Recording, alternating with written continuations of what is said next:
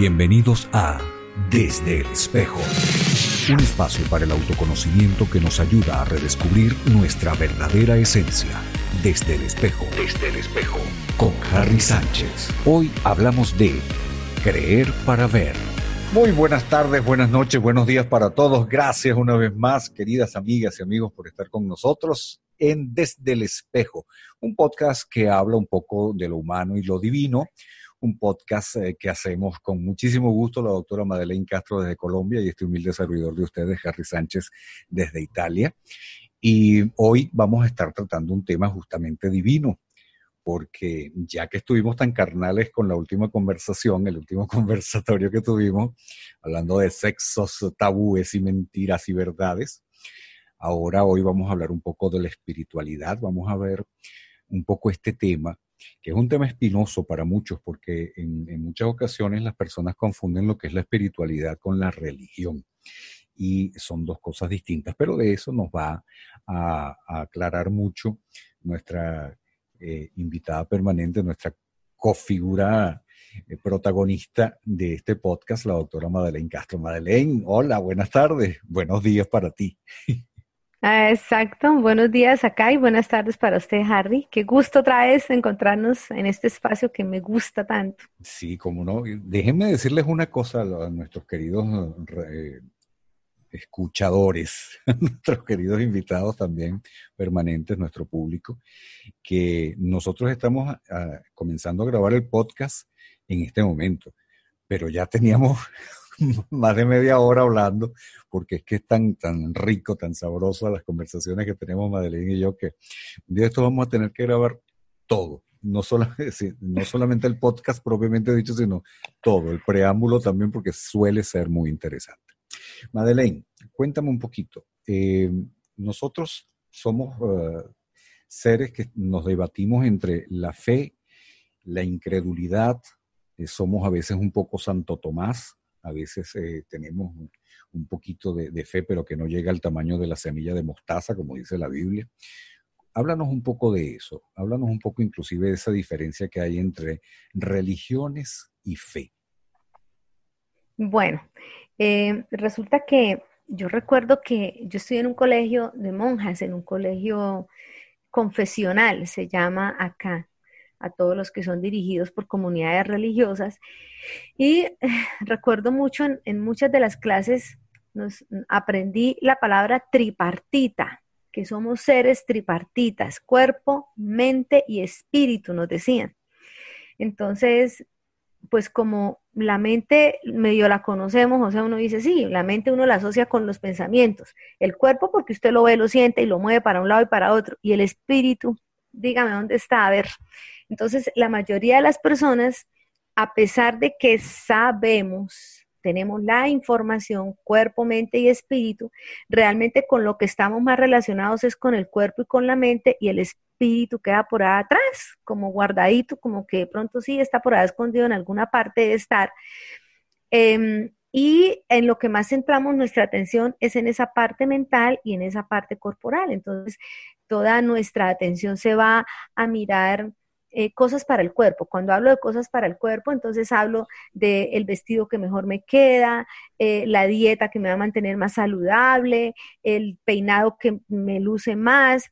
Eh, entonces empiezo a, a, nutrir ese cuerpo con esa información que me va a ser útil. Entonces, claro, sé los últimos sistemas que puedan existir para eh, o los últimos ejercicios o rutinas del fitness, que esto me mantiene la parte cardiovascular genial y uno se ocupa mucho de eso. Entonces hay que hacer ejercicio cardiovascular para que el corazón esté fuerte y sano, hay que comer cierto tipo de alimentos para que el cuerpo no se vaya a enfermar tan fácilmente. y hay, que hacer ciertos ejercicios para mantener ciertas partes del cuerpo voluminosas, grandes y eh, duras. Y duras, eh, y, y hay que estar tonificado, porque si usted no está tonificado, ser una gelatina y nadie lo va a voltear a mirar. Entonces, entonces todo, se centra ahí.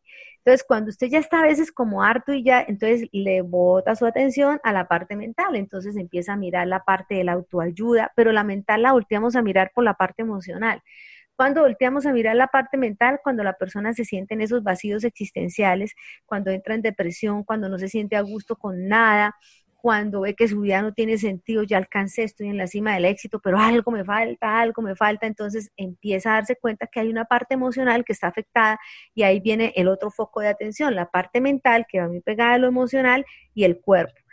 Pero resulta que la parte espiritual sigue quedada, o sea, no, no, nos, no nos es tan llamativa, pero hasta hace unos años yo he notado que últimamente sí se ha trabajado mucho y estamos como si fuera eso que llaman el despertar espiritual. O sea, ya por fin nos estamos empezando a dar cuenta como una humanidad que somos esa palabra, tripartitas, o sea, que hay un tercer componente de todos nosotros y que quizá ese componente es eso que, no recuerdo el filósofo que decía que es el animus, o sea, lo que hace que que mi cuerpo se mueva, o sea, lo que hace, lo que se llama la vida, lo que, lo, el, como la llamita que todos tenemos que nos permite existir y coexistir en este planeta, pero sigue siendo olvidada, o sea, es, es, es la parte que, que, más tenemos por allá rezagada. Entonces, y, la tenemos rezagada porque realmente conocemos muy poquito de esa parte espiritual. Eh, es, es el gran desconocido que tenemos todos nosotros.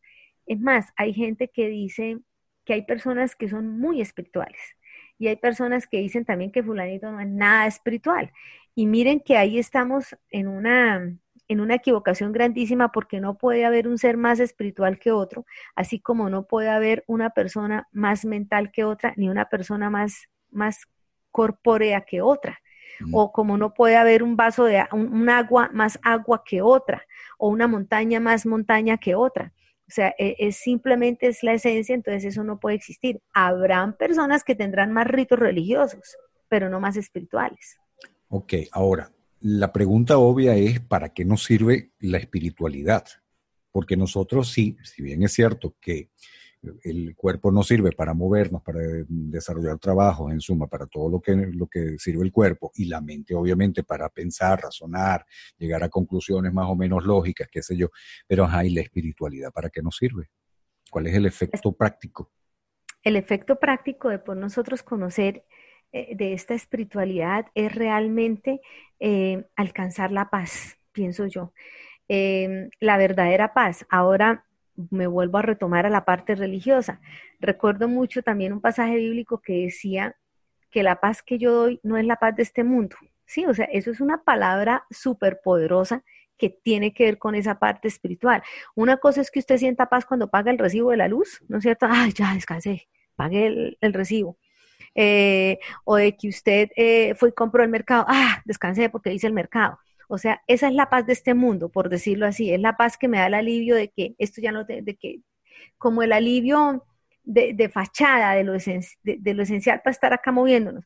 Pero esa paz, que es la paz espiritual, es la que hace que a usted se le derrumbe el mundo al frente suyo y usted esté tranquilo, de que usted sepa lo que decía el principito, decía el principito en un diálogo por allá con la rosa, creo que era con la rosa que lo decía, que hay una gran verdad y es que lo esencial es invisible a los ojos. O sea, esa parte espiritual es esa parte esencial que, que nos conecta con esa paz que no tiene nada que ver con la paz que nos da haber pagado el recibo de la luz, con la paz que nos da el recibir un buen sueldo, con la paz que nos da que el médico diga no tiene nada, está perfecto, está sano, ¿sí? Ese es un descanso que uno tiene, pero eso no es paz.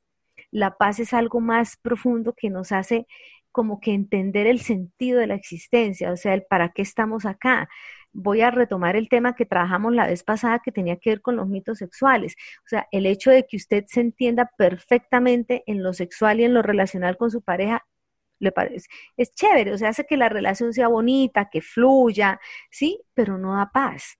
Simplemente hace que usted esté tranquilo en esa relación, hace que usted em, fluya eh, con esa persona. Pero realmente la paz es entender algo más allá de eso. O sea, es entender, por ejemplo, eh, voy a ponerlo en orden espiritual, o sea, que la vida me puso al lado de esta persona a aprender algo. Y sea lo que sea que me toque ir con esa persona, lo asumo con esa paz del otro lado que estoy hablando porque entiendo que es un camino que tengo que seguir. Eso solamente lo da cuando desarrollamos la parte espiritual.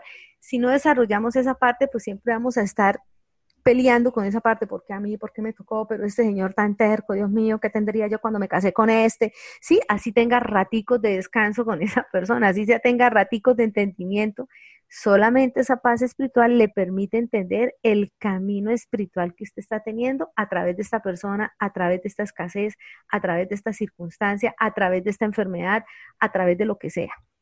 Ahora, ¿cómo, Para eso es. ¿cómo um, llegamos a, esa, esa, espiritualidad? Eh, ¿Tenemos que ser religiosos? ¿Tenemos que irnos todos los domingos a misa, bautizarnos? ¿O tenemos que hacer el ramadán, como hacen los, los, países musulmanes? Sí. Eh, ¿Qué debemos hacer para, adquirir esa espiritualidad? Eh, yo pienso que hay muchos, muchos caminos. O sea, ahí sí como dice otro refrán, que en la variedad es que está el placer. Entonces, hay gente que el camino es, eh, por decir algo, por las creencias ideológicas de la fe que llamamos católica, hay para otros que es el islamismo, hay para otros que es el islamismo, para otros será la naturaleza, ¿no es cierto? Para otros el campesino que labra la tierra y, y dice, voy a sacar lo mejor de esta tierra para poder vivir de esto y con esto que otras personas vivan, ese puede ser su camino. O sea, hay muchísimos caminos. Hay personas que nunca, nunca pisan una iglesia, nunca jamás. Eh, y el desarrollo espiritual es altísimo, altísimo, altísimo. Entonces, depende mucho como del medio donde uno está y del tipo de despertar que uno pueda tener para llegar a esa parte. Yo conozco gente extraordinaria, católica, que por el lado de, ir a la misa, de estar allá, de la consagración y de la comunión, se elevan en ese camino espiritual y ese fue su camino y por ahí lo viven y son extraordinarios seres. Pero también conozco gente de otras creencias que no son esas mismas y que también son seres extraordinarios que por esa vía encontraron su como su desarrollo espiritual. Entonces, eso depende mucho también de, de lo que ha sido del medio donde uno está, de lo que uno lee, de lo que uno escudriña en uno mismo, de lo que uno estudia, y uno ahí se va acomodando, o sea, uno va encontrando que, lo, que lo va llevando hacia ese, como hacia ese entendimiento, y es, eh, cualquiera de esos caminos es válido. Eso quiere decir que también existen entonces personas que viven metidas en una iglesia, pero que no son espirituales de ninguna manera. Exactamente, hay gente que son muy de ritos. Entonces, claro, el rito Em, voy, a poner, voy, a poner un ejemplo. Eh, e, el rito no necesariamente lleva al desarrollo espiritual. Em, eh, puede que sí, pero es que eso también depende de la persona. En muchos países, miren, por ejemplo, para la Navidad, los mexicanos hacen las dichosas o famosas posadas, en Colombia le llamamos la novena de aguinaldo y en cada país tendrán como su nombre. Entonces, ese es, ese es un, rito que se hace en torno y se prepara durante nueve días para una celebración. En otra época es la cuaresma, la, la, la, cuaresma que es la cuarentena para celebrar la Semana Santa y así hay diferentes. Entonces, por ejemplo, eh, en esas novenas, eh, en la novena va el que va a la oración y a conectarse y va y está el que va a ver qué van a dar de comida, por ejemplo. ¿Sí me entienden? y ahí es, ¿cuál es el compartir que van a dar hoy?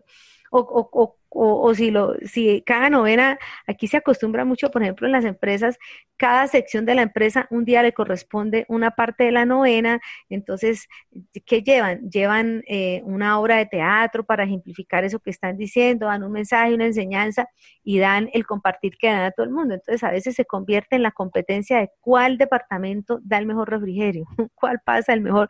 Y ese sentido muchas veces se pierde, que claro que se divierte, que es bonito, es, es, es, es eso se da, pero es como lo viva cada persona, es, es, es la esencia como lo viva. Y hay gente que no hace nada de esas cosas, hay personas que no tienen ninguno de esos ritos y, y su conexión espiritual también es máxima, o sea, su desarrollo de esa parte es, es absoluta sin hacer ninguno de esos ritos. Bueno, hará los que esa persona eh, esté acostumbrado a hacer.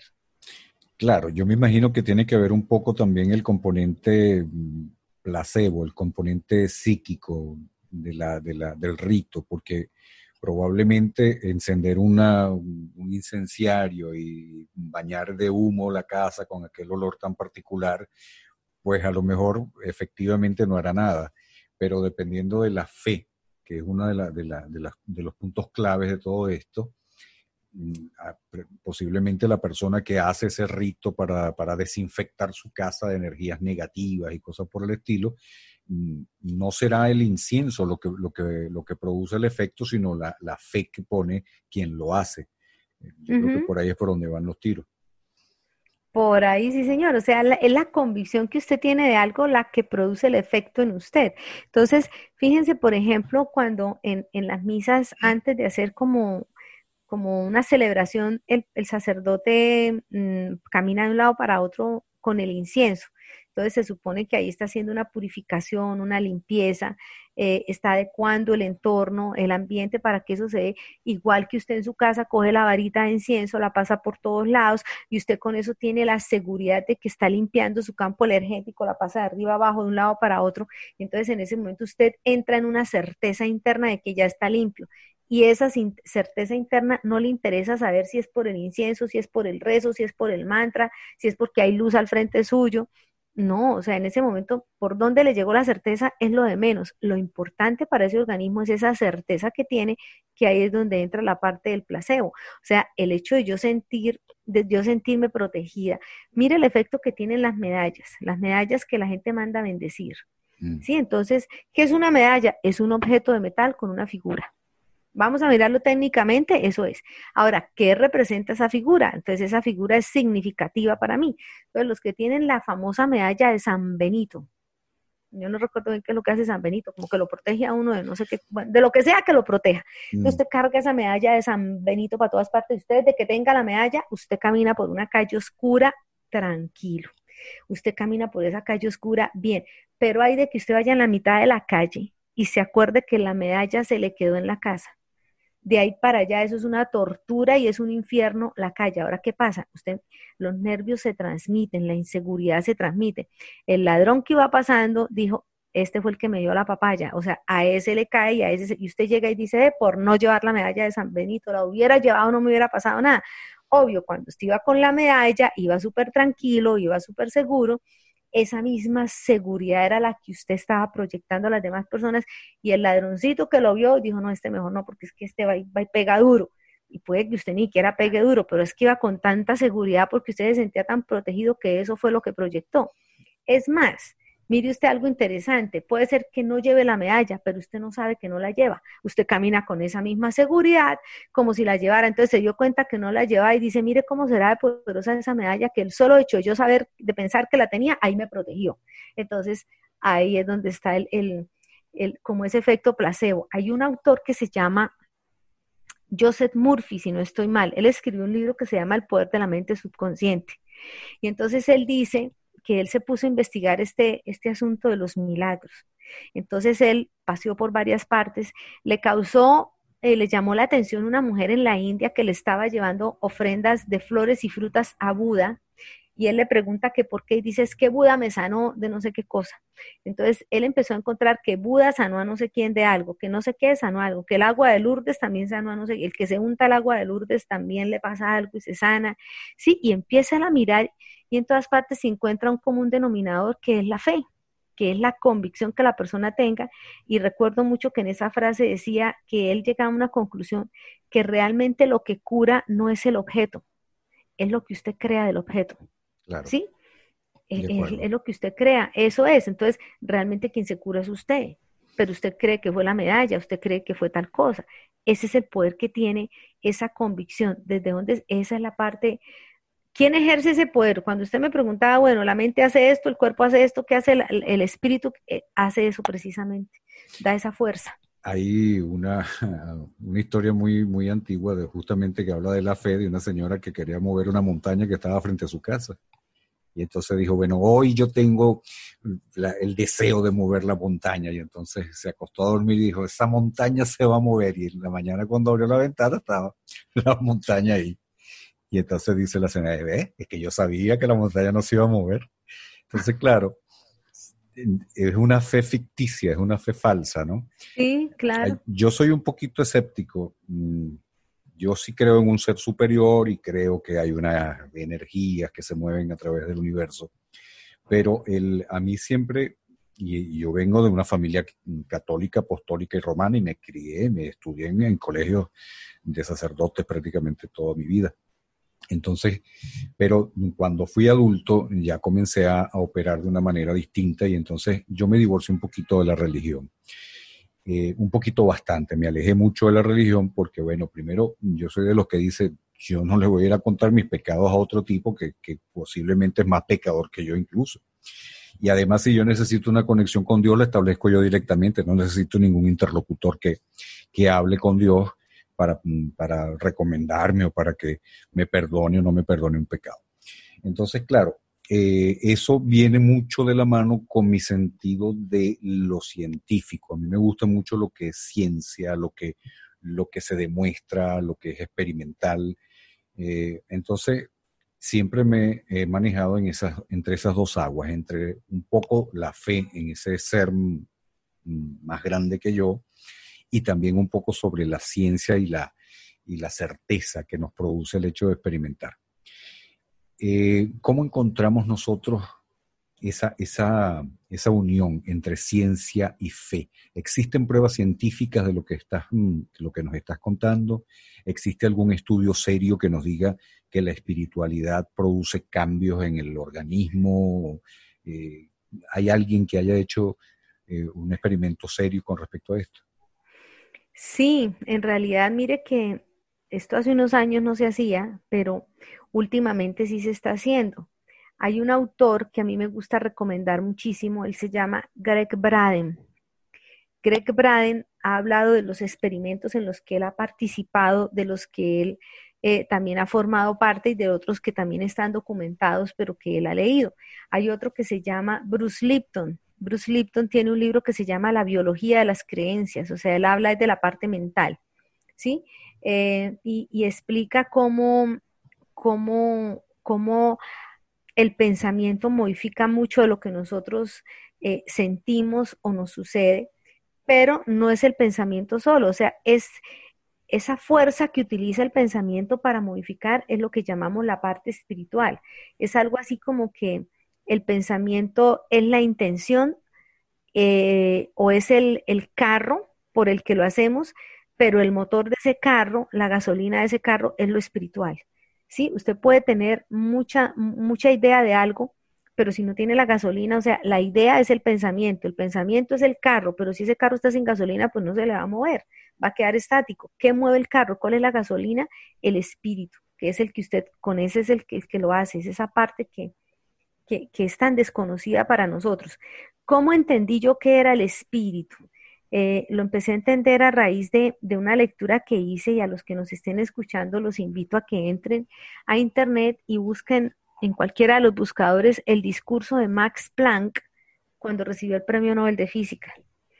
Entonces Max Planck o sea, y ahí está lo paradójico, o sea, que eso lo diga un sacerdote, uno dice, bueno, se esperaba, pero que lo diga un físico, que los físicos mm, muy poco de la parte espiritual y más bien todo es de la materia, de lo que usted puede ver, de lo que puede contar, de lo que puede palpar. Y él gana el premio Nobel, yo no recuerdo si esto fue en el año 65 o 75, no recuerdo cuándo fue, y pasa a recibir su premio y él da un discurso muy pequeñito. Él dice, él dice, lo voy a decir resumido como a mí se me grabó. Él dice, después de todos los años que yo llevo a estudiar la materia, investigar la materia, conocer la materia, trabajar con la materia, o sea, dijo muchas cosas de lo que él hacía con la materia y se puede llegar a la conclusión de que la materia como tal no existe. Y dice, entre célula y célula hay espacio vacío, entre átomo y átomo hay espacio vacío. Y dice, ¿y qué hace que un átomo siga girando, qué hace que un electrón siga girando, o sea, qué hace que eso no se despapalle y se vaya para otro lado, sino que siga ahí en esa, e, eso que lo mantiene girando. Y decía, esa misma fuerza es la que hace que los planetas giren alrededor del Sol, dice él. Eso es un campo, es un campo cuántico, es un campo electromagnético, es un campo de energía, dice él. Eh, y ese campo es una conciencia superior. Eso, él, él llama a eso espiritualidad. Entonces, ese campo superior es, es, esa fuerza que está, que sostiene todo esto, que no lo podemos ver, no lo podemos tocar porque, porque es igual que la electricidad, o sea, la electricidad simplemente la sentimos, pero no la podemos ver, es más o menos eso. El, electromagnetismo, cosas por el estilo. Exacto, entonces hay un experimento, aquí se lo voy a contar, el, que narra Greg Braden, que es bien interesante. Entonces él, él dice que él siempre creyó que esa metáfora del granito de mostaza de fe para poder mover una montaña, dijo, siempre creí yo que eso era como para dar un ejemplo y que una persona tuviera idea de lo grande que pudiera hacer.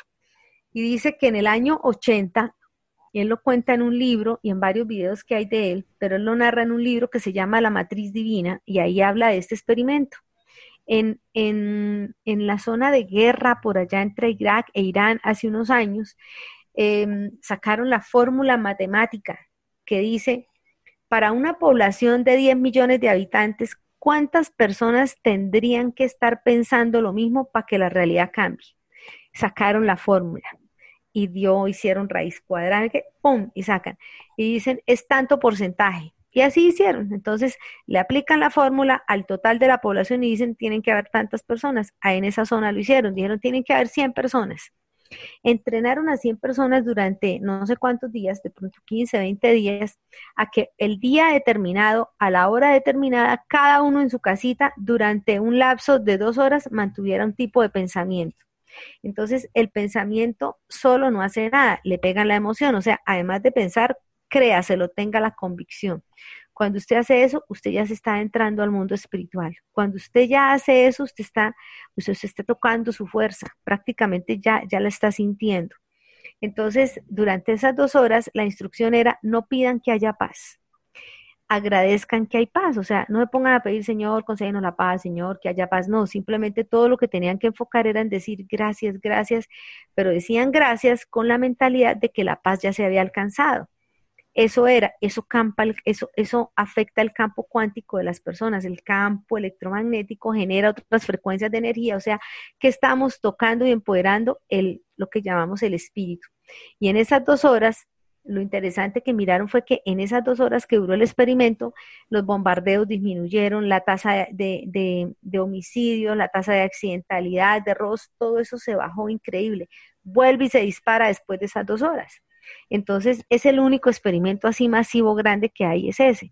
Entonces ahí es donde uno dice, miércoles, o sea, ¿cuánto nos hace falta a nosotros trabajar esa parte? Claro, y yo me imagino que también viene dado porque en el momento en que tú dices, Señor, danos paz, concédenos la paz, estás reconociendo que no la tienes. Y entonces cuando, cuando vibras en, una, en una onda de carencia, bueno, el rebote que te viene es ese, el de la carencia. Por eso es que dicen este, que no, no se puede pedir de, ay, dame un trabajo, sino gracias por el trabajo que me diste porque ahí estás reconociendo que lo tienes y tu vibración es de que ya lo tienes y por lo tanto el rebote energético es ya lo tengo y te viene. Ahora, yo esto lo entiendo perfectamente porque yo también he estado, eh, desde hace muchos años, he estado metido mucho en, en, la lectura de lo que es la física y la mecánica cuántica, el experimento de la doble ranura y todas estas cosas para mí son temas muy, muy interesantes. Pero yo me remito siempre a lo, a lo práctico y a lo que tenemos muy a la mano. Una persona, una madre, por ejemplo, que, tiene a su hijo enfermo, que lo tiene hospitalizado y que tiene mucha fe en que el, niño se va a curar y todo lo demás, y resulta que el niño no se cura, eh, al contrario, empeora y hasta muere. ¿Qué sucede allí? Este, ¿Qué pasó con la fe? ¿No era una fe real? ¿No existía esa fe verdadera? ¿O, hay, un, hay un fallo en el método? Em, aquí viene otro tema que tiene que ver con nuestros planes y nuestra voluntad, ¿no es cierto? Mm. Entonces, em, a veces nosotros, e, e, eso que me está contando y es una situación que se presenta con más frecuencia de la que uno quiera, o sea, uno siente que alguien está enfermo y enseguida le pide a Dios que lo sane o le pide al ser superior que lo sane, ¿sí? Em, ¿Qué tal si en lugar de eso, por ejemplo, la petición fuera, ayúdame a entenderlo? ¿Para qué es esta vaina? ¿Sí? Cuando yo digo que sane, estoy hablando de que este es mi plan, que fulanito se sane o que yo me sane. Eh, porque no me gusta, porque me siento incómodo y no estoy entendiendo que atravesar esa situación me está fortaleciendo cosas, me está, em, me está, me está formando cosas en mí. Y que ese es el camino que yo necesito pasar para poder fortalecer eso que necesito fortalecer o eso que necesito engrandecer y que si no paso por ahí, pues no va a pasar. E, igual, mire, la metáfora de la, de la, mariposa que sale de su capullo, entonces eh, yo leía que para que se rompa esa telita del capullo, la mariposa desde adentro tiene que empezar a expandir sus alas para romperlo esa fuerza que hace, llamémoslo sufrimiento, si lo queremos llamar de esa manera, tensión, esa fuerza que hace rompe ese saco y eso es lo que hace que esas alas sean fuertes para que vuele. Si alguien le ayuda, esa mariposita no tiene muchas posibilidades de sobrevivir, o sea, se va para el piso enseguida, no va a ser capaz de volar. Entonces, ¿qué hacemos nosotros cuando nos pasan estos eventos? Le pedimos a Dios que nos rompa el capullo, prácticamente. Mm. Cuando él está diciendo, necesito que usted lo rompa, o sea, necesito que pase por esto, necesito que, bueno, ese campo, digamos, si fuera una persona y hablara, hablaría así, ¿cómo me pide que le rompa el capullo? No es que si no lo rompe se va para el suelo cuando salga de ahí, o sea, si, si fuera, si lo pudiéramos humanizar, sería de esa manera, pero como nosotros no vemos eso, nosotros queremos que no lo rompa, que esto duele mucho, que esto no sé qué, y resulta que, que es ese, eso es lo que nos cuesta mucho trabajo entender a todos y, yo me incluyo, y yo, yo me incluyo porque es que a mí también hay situaciones en las que me cuesta mucho trabajo porque eh, eh, empiezo a darme cuenta que pienso es en, en, lo que yo tengo planeado yo de hacerlo yo y, y me olvido que esa conciencia o mente superior o inteligencia superior ya tiene un plan conmigo aquí en este planeta. O sea, que yo no vine aquí a hacer mi voluntad, yo vine aquí a formar parte de un plan, de un guion, de algo que yo debo hacer, que está direccionado por esa inteligencia superior y que esa inteligencia superior jamás va a querer mi, daño, mi mal. O sea, esa inteligencia superior siempre quiere mi bienestar, pero esa inteligencia superior es intangible, llamémoslo espiritual. Entonces esa inteligencia superior espiritual no tiene idea de absolutamente nada lo que tenga que ver con la materia, sino con ese mismo plano eh, espiritual, ¿sí? Eh, entonces, em, es, como, como hablar en, dos dimensiones diferentes. La dimensión espiritual es eso que es abstracto, eso que es energía, no tiene, no, no, no, no tiene mucho, mucha, como le dijera yo, mucho conocimiento de lo que es eso material, pero nosotros estamos desde lo material tratando de entender esa parte espiritual y pidiéndole a esa parte espiritual que arregle lo material. Claro. Es en ese orden superior donde se arreglan las cosas. Einstein lo decía. E-, e-, Einstein, e-, Einstein decía, ningún problema se arregla, se soluciona en el mismo plan donde se genera, en el mismo plano donde se genera. Entonces, el plano donde se genera es en lo físico el cuerpo dañado, el brazo torcido, el órgano afectado, la situación económica, una relación de pareja, ¿sí? Eh, y ese es, ese es como el plano físico que vemos. Eh, para poderlo solucionar hay que ir a esa parte superior para entender ese sentido, ese significado, esa razón de ser de que nos esté sucediendo eso. Ahora, cuando tú hablas de, que hay un plan maestro, de que hay eh, una especie de destino, a mí eso me, llama un poco la atención porque significaría entonces que nosotros no tenemos por qué hacer nada, nada. O sea, no tendríamos que esforzarnos en nada si ya todo está escrito, si ya todo lo que me va a pasar, me va a pasar, haga o no haga, entonces no debería hacer nada. Más o menos. Algo así, claro. Ahí está la confianza. Ahí es donde está, ahí es donde está la, la, a ver, ¿cómo le dijera yo? La convicción de que eso es así. Entonces, a ver, mm, ¿usted por qué eligió ser periodista? Pues mira, de verdad que no lo sé. Mm, yo creo que toda la vida he tenido así como que un, ah, deseo de comunicar, de, de decirle cosas a la gente, sobre todo cosas que según, según mi criterio son importantes, pero no lo sé exactamente.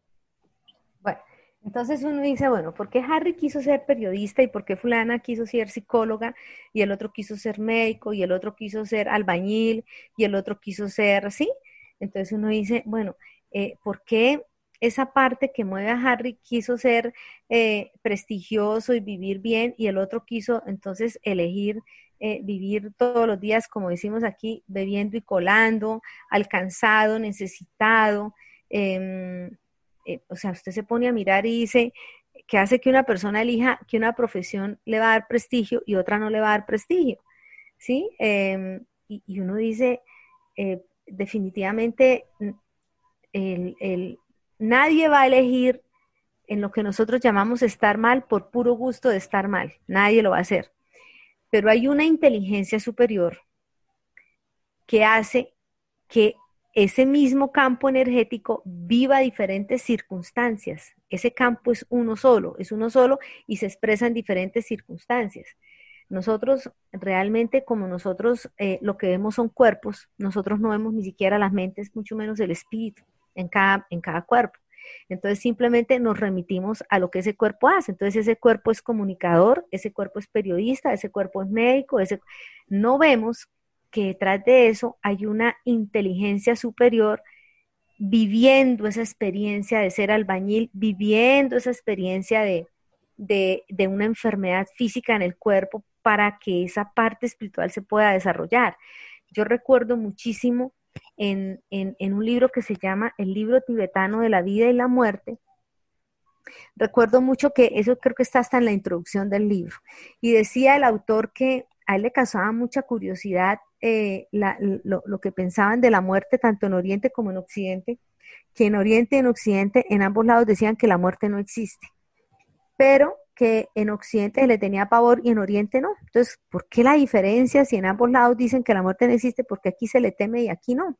Y él piensa a investigar y una de las conclusiones a las que llega es lo que la gente piensa o el nivel de creencias. Entonces, él dice él dice que en Occidente, en lo que todos estamos metidos en nuestra cabeza, es que nosotros somos seres humanos que vivimos una experiencia espiritual. Y oigan la diferencia de lo que el tipo dice que pasa en Oriente. Dice, en Oriente el nivel es al contrario, que somos seres espirituales viviendo una experiencia humana. O sea, un ser espiritual viviendo una experiencia humana de traición, viviendo una experiencia humana de engaño, viviendo una experiencia humana de atraco, viviendo una experiencia humana de ser papá, de ser mamá, de ser hijo, viviendo una experiencia humana eh, de lo que sea que viven los cuerpos, ¿sí? Entonces, eh, le corresponde, ¿sí? ¿Nos corresponde a nosotros cuestionar por qué nos corresponde tal cosa? No, nos corresponde simplemente vivir ese plan, desarrollarlo, el que nos toque, con esa convicción, con eso que llamamos fe, con eso que llamamos, sí, e, esa fe es que la, la, cuando, yo, cuando yo entiendo el término fe es en el, en el sentido de estar convencidos de que estamos siendo sostenidos, no de que esa mente superior va a ser nuestra voluntad, que es cuando esa mamá le pide a Dios que le sane su hijo. Le está diciendo a ese ser superior que haga su voluntad. ¿Y cuál es su voluntad? Que mi hijo se sane que me llegue esta práctica, que me contraten en tal empresa, que me salga el viaje para no sé dónde. Entonces uno en las oraciones le pide a Dios que haga esta cosa, que haga esta otra, a esa imagen de Dios que cada uno desde su religión tenga, no hacemos sino como darle el listado de cosas que tenemos para decirle a Dios que haga para nosotros, ¿sí? Entonces, eh, eh, esa, esa es, yo recuerdo mucho esa oración del Padre Nuestro, que me pareció tan bonita, o es muy bonita, la verdad, en la parte que dice, que, uno le dice a Dios que haga Él su voluntad, pero, pero nosotros para nada la tenemos interiorizada porque, porque en la mayoría de las veces las oraciones se remiten es a darle el listado de peticiones, ¿sí? Como en una negociación, cuando estas son mis peticiones, ¡pum! y se las da para que las cumpla. Entonces, si las cumple, estoy feliz con ese Dios. Si no las cumple, Claro, eso forma parte un poco de, todo el, mercantilismo que se empleó desde que las religiones comenzaron a, existir y a, manipular a las personas, ¿no? Porque ciertamente siempre se dijo en cualquier religión que tú eh, estudies y que veas, te vas a encontrar con que si no cumples unos, unas ciertas eh, creencias, si no cumples unos ciertos mandamientos, entonces vas a ir al infierno, si los cumples vas a ser un ser maravilloso y vas a ir premiado al cielo, y si eres musulmán, entonces este, si matas al enemigo en un campo de batalla, entonces si eres hombre te vas a ir para, el paraíso con yo no sé cuántas mujeres vírgenes, en fin, o sea, siempre como que hubo una especie de mercantilismo, ¿no? De, la religión te promete que te va a, resolver unas ciertas cosas siempre y cuando tú eh, sigas el camino que la religión marca. En el caso de la espiritualidad, ¿qué debemos hacer? Es decir, ¿hay un método, existe alguna forma de incrementar nuestra espiritualidad, existe una metodología para que nosotros mm, podamos tener eh, una espiritualidad más marcada. ¿Cómo, cómo, cómo accedimos a eso? ¿Cómo nos convertimos en, seres espirituales? Bueno, eh, lo primero es eh, empezar a entender que ya somos seres espirituales, ¿sí? que no nos tenemos que convertir en personas o en seres espirituales porque ya lo somos. O sea, ahora es empezarnos a dar cuenta y a vivir esa espiritualidad. Cuando se habla de vivir esa espiritualidad, no estoy hablando de que ahora vamos a levitar y que entonces ahora somos los, no puedes, que nadie nos puede ni voltear a mirar, no, porque ya, así como yo empiezo a reconocer que yo ya soy un ser espiritual, y aquí viene el trabajo más duro para todos nosotros, es reconocer que ese que me está haciendo daño es tan espiritual como yo, ¿sí? Eh, que Teresa de Calcuta es tan espiritual como yo, que Hitler es tan espiritual como yo, ¿sí? Que esas personas que, que nos entran en reversa son tan espirituales como yo, o sea, ese, ese es lo primero que teníamos que empezar a vencer todos. Ahora, ¿cuál es la diferencia entre, pues, cómo va a decir Madeleine que son iguales de espirituales? Sí, señor, somos iguales de espirituales. Entonces, ¿cuál es la diferencia? Que Teresa de Calcuta, el Papa Francisco, el Dalai Lama, lo saben. ¿Sí? Son conscientes de ellos. En cambio, los otros no, los otros no tienen ni remota idea que son seres espirituales. Por lo tanto, viven desde el cuerpo, trabajan desde el cuerpo y hacen todo desde lo que el cuerpo y la mente les dictamina que se tiene que hacer, ¿sí? Entonces los intereses personales, todo esto que vemos de corrupción, que vemos en tantas partes, es porque definitivamente están pero perdidos y cuando yo digo perdidos en el planeta hablo de que no tienen ni la más remota idea de, esa de ese tercer compuesto que los compone, porque solamente tienen en su, en su cabeza cuerpo y mente del espíritu, si acaso eh, lo nombrarán en una reunión o cuando van a una misa que se murió un familiar, un ser querido, que se murió fulanito y toca ir a la misa, entonces será el máximo contacto que llegan a tener con esa parte, de resto está fuera de sus vidas. Entonces, eh, ¿cuál es ese primer paso? Es eso, es empezar a decir que yo soy tan espiritual como el raponero ladrón de la calle. ¿sí? Como el atracador, el violador, el asesino, igualitos, porque también es un ser tripartita que tiene cuerpo, mente y espíritu. Ahora, ese atracador, ese homicida, eh, y yo nos diferenciamos en qué, en que ese atracador no está ni enterado que él tiene esa parte, pero ni siquiera le pasa por su cabeza, yo sí ya lo tengo. Entonces, yo ya me doy cuenta de eso. Al yo darme cuenta, yo ya empiezo a ser más compasiva con las personas, empiezo a ser más benevolente, em, empiezo, empiezo a ser como más caritativa con las personas porque ya dejo de juzgar tanto. Es, eso pasa cuando uno empieza como a desarrollar esa parte espiritual, a trabajarla, o por lo menos uno se da cuenta que está juzgando. Entonces uno dice, otra vez hice un juicio, hoy otra vez hice un juicio. Antes uno ni siquiera se da cuenta. Hay una anécdota muy, muy bonita que la leí en un libro y es que cuando el Dalai Lama llega a Brasil a hacer una entrevista, una, conferencia es, un periodista le dice, su santidad para usted, ¿cuál es la mejor religión del mundo? Y entonces se supone que si le preguntan a un budista que cuál es la mejor religión del mundo, pues el budista va a decir que el budismo, y si le preguntan a un católico va a decir que el catolicismo, ¿sí? Y a un judío va a decir que el judaísmo. Entonces, él dice, la mejor religión del mundo es aquella que te acerca más a Dios. Miércoles. ¿Mm?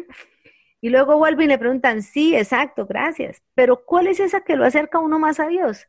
Y otra respuesta extraordinaria que él dice es la que te haga mejor ser humano. La que te haga mejor ser humano la que te acerca más a Dios. ¿Y cómo es un mejor ser humano?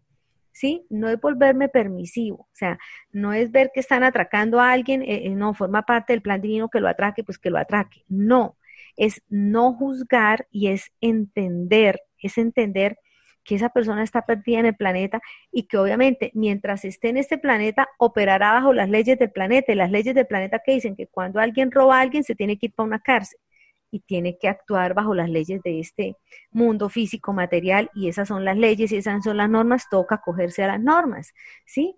Eh, hay, un, hay un refrán que dice, al país que fueres, haz lo que vieres, o sea, mientras estemos aquí nos toca hacer lo que corresponde estar acá, eso es algo así como tener los pies en la tierra, pero estar conectados con lo que, con, con el sentido de estar acá. O sea, no pensar que solamente estamos aquí haciendo, como decir, nuestra voluntad, no, sino que estamos nosotros formando parte de un plan que es mucho más poderoso y grande que nosotros, que no lo alcanzamos a entender, pero que lo que busca es eso, que toda, toda esta parte espiritual se empiece a reconocer como esa parte espiritual y un día, no sé en cuántos años, todo este mundo espiritual esté en la misma sintonía. O sea, me, parece que estamos como que en un, en un gran juego, ¿no? Es decir, eh, yo tengo que vivir las normas físicas de trabajar, buscar dinero, tener un carro, comprarme una casa y todo ese tipo de cosas, porque eso es lo que en el plano físico yo necesito. Y es lo que yo debo asumir como, como, como mis necesidades físicas.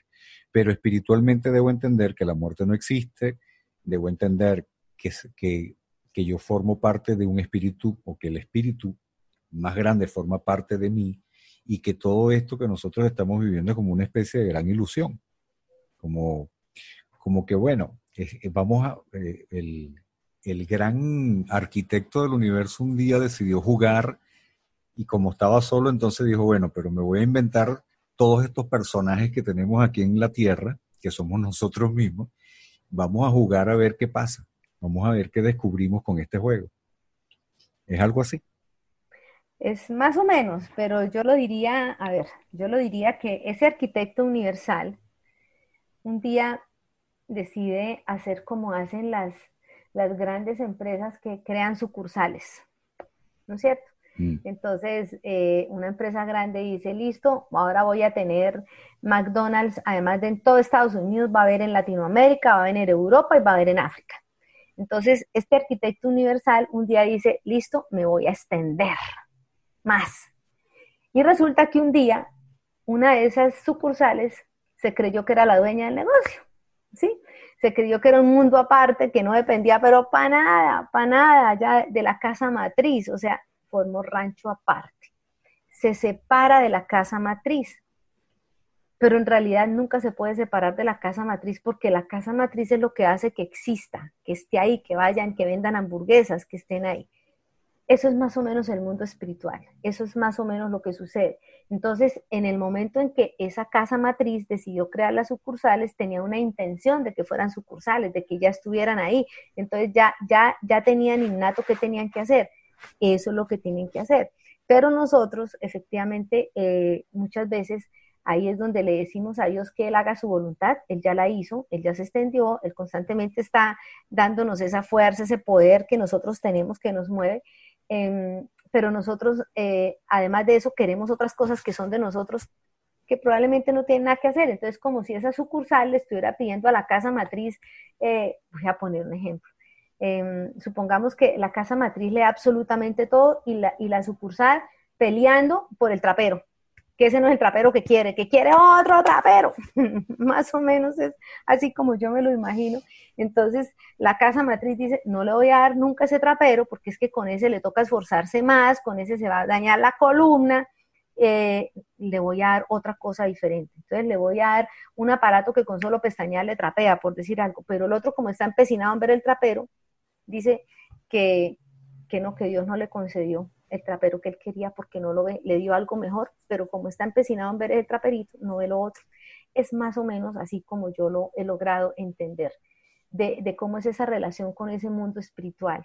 O sea, si, si vamos a hablar de que la casa matriz es la gran conciencia y las sucursales somos nosotros, que somos una extensión de la casa matriz, pues obviamente tenemos el mismo grado de poder que la casa matriz. Tenemos eh, el, mismo poder de tomar decisiones de la casa, todo, todo igualitico, porque eso es lo que hacen las sucursales, ¿no es cierto?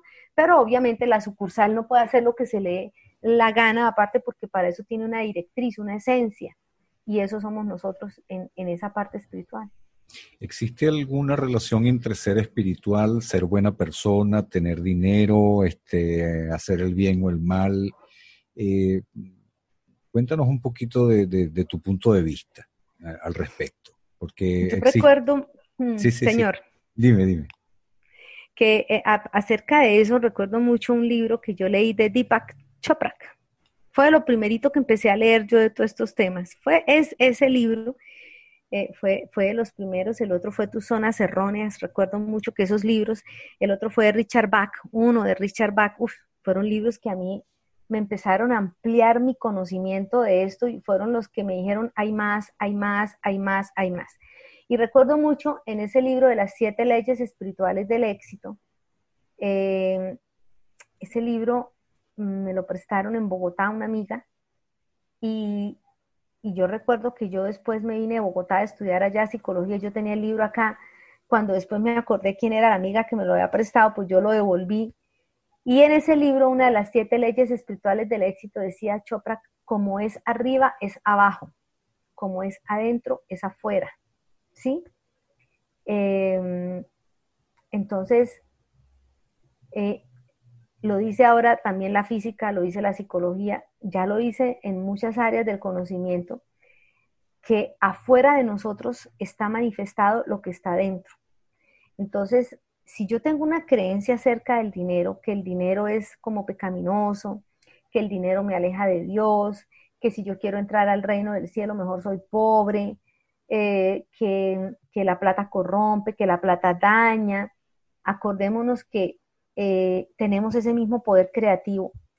Entonces, la parte espiritual no tiene ni idea de lo que es malo o de lo que es bueno. O sea, el concepto de bueno y malo es un concepto mental que nosotros tenemos para calificar las cosas que vemos. O sea, para poder como que acomodarnos y vivir en una sociedad, porque si todo el mundo hace lo que le parezca que está bien hecho, pues uno pasa por encima del otro eh, y, y termina pues vulnerando a muchas personas. Entonces, así como nosotros pensamos acerca de, esas circunstancias, pues eso es sencillamente lo que esa parte cuántica va a manifestar afuera de nosotros. Entonces, eh, es interesante mirar cómo, cómo, eso se manifiesta afuera, o sea, eh, el cuerpo y la vida es como la pantalla donde se manifiesta lo que esa parte espiritual mueve o se mueve o si está enriquecida o si es muy pobre. Entonces, por eso hablamos del atracador cómo vive un atracador, cómo vive un ladrón. Entonces uno ve que, el tipo todos los días roba. Es más, hay días que le da súper bien y se robó 20 millones de pesos porque a los dos días ya no tiene nada, porque en su mente está que no tiene y por eso tiene que salir a robar todos los días. ¿Sí? Y esa misma energía que llamamos espíritu está ahí metida, solo que está dormida. La persona no la mueve, se mueve en lo mental y en lo físico. Y si lo mental dice estamos en la carencia, hay que seguir robando, pues lo va a seguir haciendo. Ya. Eso quiere decir entonces que nosotros podemos ser espirituales y tener mucho dinero y además este, eh, darnos la, mejor vida del mundo sin, desconectarnos del, gran arquitecto. Exactamente. Eso, me, da mucho alivio. claro, igual puede vivir, digamos así, sin donde, sin tener ni en dónde caerse muerto, o sea, sin nada, lo que decimos aquí, arriados y ser igualmente espiritual y vivir feliz. Claro, lo que pasa es que la felicidad yo pienso que no depende de la cantidad de cosas que tenemos, sino de, cómo vemos las situaciones. Era lo que hablábamos en uno de los programas anteriores, ¿no? Sí, exacto. las creencias, cómo, cómo me limitan y cómo, mm, cómo, cómo puede haber una persona con muchísimo dinero y con todas las propiedades del mundo, un matrimonio bellísimo, una mujer estupenda, unos hijos estupendos, y sin embargo ser un infeliz de marca mayor, ¿no?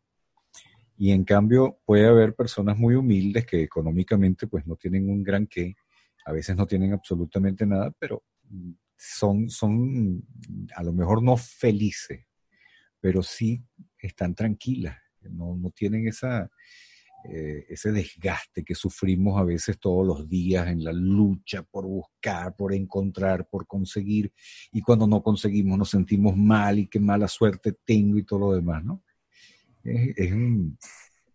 Sí, mire, mire por ejemplo la historia de Matthew Ricard. Matthew Ricard es un monje de, que está en el Tíbet con el Dalai Lama. Matthew Ricard eh, fue hijo de un señor que tenía un laboratorio en Francia, eh, millonario. Y Matthew Ricard renuncia a esa herencia, no sé si renuncia no recibiéndola o que la vende toda. Eh, y en algún artículo leía yo, el hombre más feliz del mundo no tiene plata, no tiene carro, no tiene casa, no tiene esposa, no tiene hijos, no tiene sexo, o sea, no, una, no tiene una vida sexual activa, o sea, no tiene nada de esas vainas. Y científicamente ya determinaron por las pruebas que le hicieron que es el hombre más feliz del mundo, porque le midieron los niveles de dopamina que el tipo es capaz de generar. La dopamina es la hormona que está muy asociada con los estados de felicidad y las cantidades de dopamina que este tipo bota son extraordinarias. Entonces, en una entrevista que le hacen, él precisamente es feliz porque él está despegado de todas las vainas que uno cree que le dan felicidad. O sea, él está pegado de otras cosas diferentes, o sea, él está pegado a la casa matriz. ¿Sí me entiende? Él sabe que es una sucursal, que está aquí para determinadas cosas, pero él si le dan el trapero, el super trapero, o sea, eso le resbala en absoluto. Él simplemente sabe la conexión que tiene con su casa matriz, sabe que forma parte de esa casa matriz y con eso es suficiente. El resto le resbala. O sea que esa, esa debería ser nuestra actitud. Totalmente, o sea, nuestra actitud debería empezar a ser de mirar eso que yo llamo felicidad en mi vida, ¿a qué se lo atribuyo? Entonces usted dice, no, pues yo gracias a Dios tengo una bonita familia, tengo unos papás extraordinarios, tengo un buen trabajo, estoy sano, em, gano bien, tengo un bonito carro, puedo ir a vacaciones donde yo quiera. Entonces uno dice, miércoles, o sea, su seguridad, su tranquilidad y su felicidad, todas las tiene depositadas en la rama de un árbol. Mm. Imagínese. Ahí está toda su felicidad. ¿Sí? El día que cualquiera de esas que él dice que él por eso es feliz, es, esa persona entra en depresión y hasta luego. Entonces, eh, el, el que el, el, el, sentido de poder entender esa parte espiritual es darme cuenta que esas cosas no son la felicidad, que la felicidad, mm, o sea, una persona que, que tiene un desarrollo espiritual altísimo, ha hecho todos esos desprendimientos y, ya se ha desapegado de tantas de esas cosas. Eh, nosotros valoramos mucho la salud, el estado de salud, por ejemplo. Las personas están contentas y están saludables y están tristes o preocupadas y están enfermas. Entonces, porque mucha de nuestra seguridad y nuestra paz y tranquilidad depende de eso que llamamos salud. Entonces, toda nuestra atención se va para allá y ahí es donde vuelve y juega. Nos centramos en lo mental y en, lo, y en, el cuerpo. La parte, el otro componente de este ser tripartita, que es la parte espiritual, sigue por ahí olvidada. Si nosotros en lugar de decir, bueno, estoy tranquilo porque mi cuerpo está sano, decimos, estoy tranquilo porque sé que soy una persona conectada, o sea, que lo espiritual no me va a desaparecer nunca.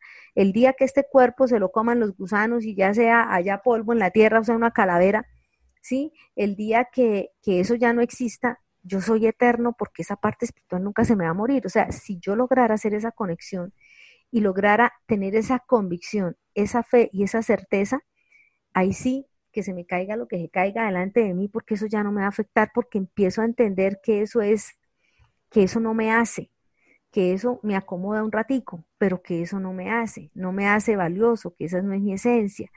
¿Sí? Entonces, esa conexión espiritual, ese grado de conexión que yo logro hacer conmigo mismo, o sea, con mi esencia, con mi verdadero poder, es lo que, es lo que nos puede dar a nosotros verdadera felicidad y tranquilidad. La felicidad está asociada con la tranquilidad, además, con la paz. Claro, lo que pasa es que yo intuyo que debe, debe haber un, mucho del componente que la sociedad nos, uh, nos mete en la, en la cabeza, ¿no?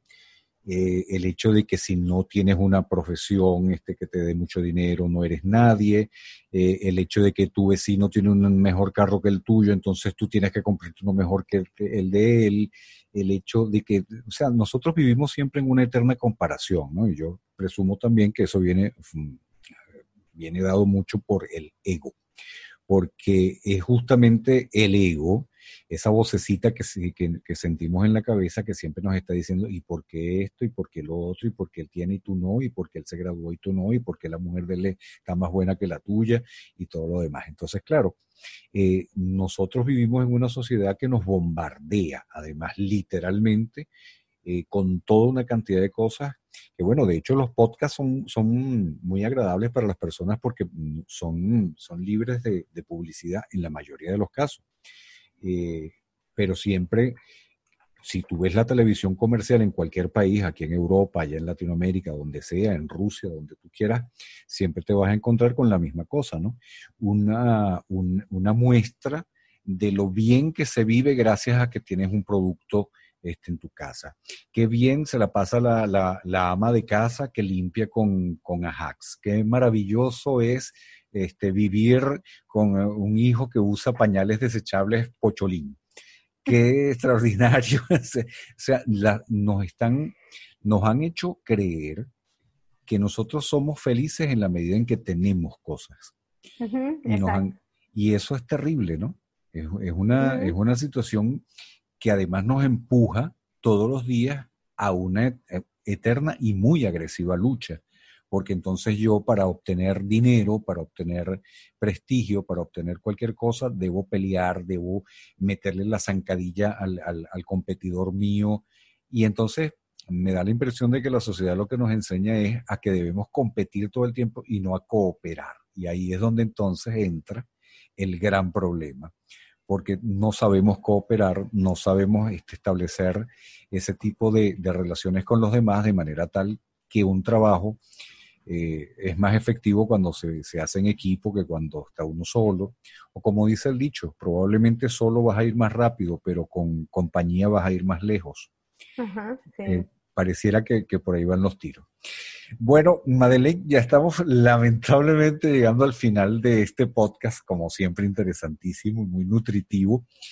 Eh, yo te quiero pedir las recomendaciones finales, sobre todo para aquellas personas que tienen ideas un, poco erradas de la, de la espiritualidad y sobre todo para aquellas, aquellas personas que viven metidos en una iglesia dándose golpes de pecho y hay Padre Nuestro y Ave María y Credo y todo lo demás, y resulta que cuando salen de ahí son verdaderamente diabólicos y hablan mal de todo el mundo y chismorrean y hacen desastres.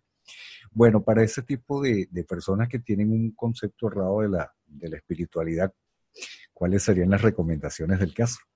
Bueno, voy a decir una cosa que me enseñó una amiga mía llamada Marta Franco, que yo sé que va a escuchar este audio. Y ella decía, eh, ella es una paisa espectacular que me ha enseñado mucho del mundo espiritual. Em, y me decía que no hay nada más aterrador que lo espiritual para nosotros. No hay nada que nos cause, no hay nada que nos cause más pánico que lo espiritual. Porque es que empezar a entender en nosotros eso espiritual hace que uno se desprenda automáticamente de todas estas arandelas, de todas estas arandelas así, que el pañal tal es el que da la felicidad, que el carro tal da la felicidad, que no sé qué, es desprenderse de eso. Y como toda nuestra vida, desde niños hemos sido domesticados en que eso es lo que nos da felicidad, pues a nosotros nos aterra soltar lo que da la felicidad porque lo espiritual es absolutamente desconocido para todos nosotros. O sea, nosotros que conocemos del mundo espiritual, lo que escuchamos, no más, lo que si acaso leemos, pero vivir esa experiencia realmente no la tenemos. Sí, tenemos la experiencia que nos da el carro, que nos da el trabajo, que nos da el dinero, que nos da la ropa, que nos da la pareja. O sea, eso es lo que conocemos, eso es lo que es conocido para todos nosotros. Los pensamientos, los libros de superación personal, la mente positiva, eso es lo único que conocemos, pero lo espiritual es altísimamente desconocido y por eso primero nos aterra. Lo primero que nos aterra es que el mundo espiritual, ¿cuál es la promesa que nos da a nosotros el mundo espiritual, la promesa que a todos nos da el mundo espiritual es que vamos a ser felices sin nada de eso. Yo estoy, pero ¿cómo vamos a ser felices sin esto, sin lo otro? Entonces, eso da mucho miedo. Eh, ¿Qué es entonces lo que definitivamente a nosotros nos, nos, en este momento pudiera yo decir que empecemos a trabajar eh, ya como consejo así final para nosotros pudiera ser, primero dejemos de tenerle miedo, ¿sí? Empecemos a mirar que esa parte espiritual es, es la única y verdadera, es la que es eterna, porque realmente el día que, este cuerpo deje de existir, el día que, esta materia se, transforme, ¿no es cierto? La materia sí se acaba, la energía no. Y, lo que mueve este cuerpo es la energía. Entonces, en realidad lo único verdadero que nosotros tenemos es esa parte espiritual. Em, Fíjense que nada más hasta los gustos cambian en uno con el tiempo. Lo que a uno le gusta de niño no es lo mismo que le gusta de adolescente. Lo que le gusta de adolescente no es lo mismo que le gusta en la vida adulta. Y lo que le gusta en la vida adulta no es lo mismo que le gusta ya por ahí en la tercera edad. O sea, es, somos lo más cambiante que puede haber. En cambio, esa parte espiritual siempre es igualita. O sea, siempre es em, esa paz profunda que todos anhelamos tanto, que todos queremos en el fondo de nuestro corazón, es, es tener ese, ese nivel de paz allá adentro que, usted que usted pueda ver un problema con otros ojos, no con la angustia, no que usted se le acabe la vida porque algo se le acabó, sino que usted pueda entender que forma parte de un proceso de existir aquí, porque usted está aquí de paso, eso lo decimos también todos. Todos decimos, no, es que somos seres pasajeros, todos somos aves de paso, pero realmente la gente no está conectada con eso que dice si nosotros estuviéramos conectados con eso, el entendimiento que tendríamos de la vida sería muy diferente, o sea, seríamos desapegados. Si de verdad fuera una convicción que somos aves de paso, no estaríamos pegados de nada, estamos pegados de todo, estamos pegados de una pareja, estamos pegados de un trabajo, estamos pegados de un mueble, de una casa, de un celular, de todo nos pegamos, porque precisamente necesitamos algo a que aferrarnos. Y de lo único que nos podemos aferrar sin temor a equivocarnos es de ese, es es de la casa matriz, es de ese desarrollo espiritual que es lo único, es lo único que de verdad nos garantiza eh, estar eh, incolumnes, fuertes, tranquilos en cualquier adversidad. Claro, lo que no significa que sea malo tener posesiones y todo lo demás, pero no, no es que las personas que, que, tienen una gran casa o un carro último modelo no son espirituales ni nada, sino simplemente hay que aprender a jugar a jugar a que sí, me gusta el carro, me lo compro y lo puedo comprar y chévere, pero no significa que si no lo tengo me voy a morir o que voy, o, voy a ser menos que otras personas que sí lo tienen. En fin, es un poco aprender el juego de, de, qué es lo que verdaderamente soy y qué es lo que verdaderamente me hace ser lo que tengo. Y eh, en resumen, pues nada, eh, siempre vas a ser el mismo aunque tengas o no tengas y siempre vas, vas, a parar en el mismo hoyo, aun cuando no lo quieras. vas a parar en el hoyo y ahí te van a comer, a menos que te quemen antes de que te metan en una, en una cajita y te tengan por ahí hecho cenizas, pero eh, eso todo pasa, que todo lo físico se va y lo único que nos queda es la espiritualidad. Eso es lo que entiendo de lo que nos, nos has relatado hoy. Qué maravilla. Qué maravilla. Madeleine, muchísimas gracias una vez más. Un enorme beso, un abrazo muy caluroso desde aquí, desde Europa para ti. Los mejores deseos y a ustedes amigos, por supuesto que los mejores deseos también. Como siempre les digo, lo mismo que deseo para mí, lo deseo para todos ustedes. Y los invitamos la próxima semana a estar con nosotros en otro podcast con la doctora Madeleine Castro desde el espejo. Hasta entonces, muchísimas gracias, que Dios los bendiga y hasta muy pronto. Esto ha sido todo por hoy. Muchísimas gracias por acompañarnos y recuerden que desde ya son invitados permanentes en nuestros próximos encuentros. Hasta entonces.